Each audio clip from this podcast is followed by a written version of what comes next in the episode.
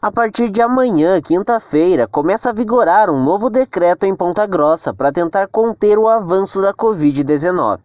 As medidas valem até o dia 29 de março e foram anunciadas depois do colapso do sistema de saúde da cidade, que está há mais de 20 dias com UTIs lotadas e sobrecarga nos leitos de enfermaria. Com o novo decreto, supermercados têm autorização para funcionar das 7 às 22 horas de segunda a sexta. No sábado, apenas na modalidade de delivery e no domingo o estabelecimento fica fechado.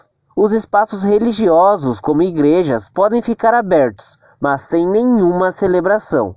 A medida, que começa a valer amanhã em Ponta Grossa, também proíbe a circulação do transporte coletivo e limita o funcionamento de restaurantes e lanchonetes ao horário das 10 às 22 horas em todos os dias da semana, apenas no atendimento delivery. Panificadoras, padarias e confeitarias podem abrir das 6 às 20 horas de segunda a sábado e aos domingos das 7 às 18 horas. Também não são permitidos o consumo de produtos no local. O decreto suspende atividades em estabelecimentos voltados ao entretenimento e eventos culturais. Proíbe reuniões com aglomeração de pessoas, comemorações, assembleias, confraternizações encontros familiares ou corporativos em bens públicos e privados. Também estão proibidas as atividades esportivas coletivas e amadoras. O mesmo vale para as atividades praticadas em academias, parques turísticos, públicos e privados e o uso de praças. Parques e locais de lazer de propriedade do município de Ponta Grossa devem ser fechados.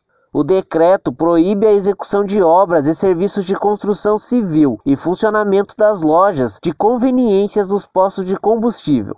A fiscalização do cumprimento do novo decreto deverá ser feita por agentes de trânsito, guardas municipais e quaisquer outros servidores administrativos do município. Ontem, o município registrou 12 novas mortes, totalizando desde o início da pandemia 499 mortes. Eu sou Erivelton Martins e esse foi o Boletim Covid-19 Informação contra a Pandemia, uma produção diária do curso de jornalismo da Universidade Estadual de Ponta Grossa.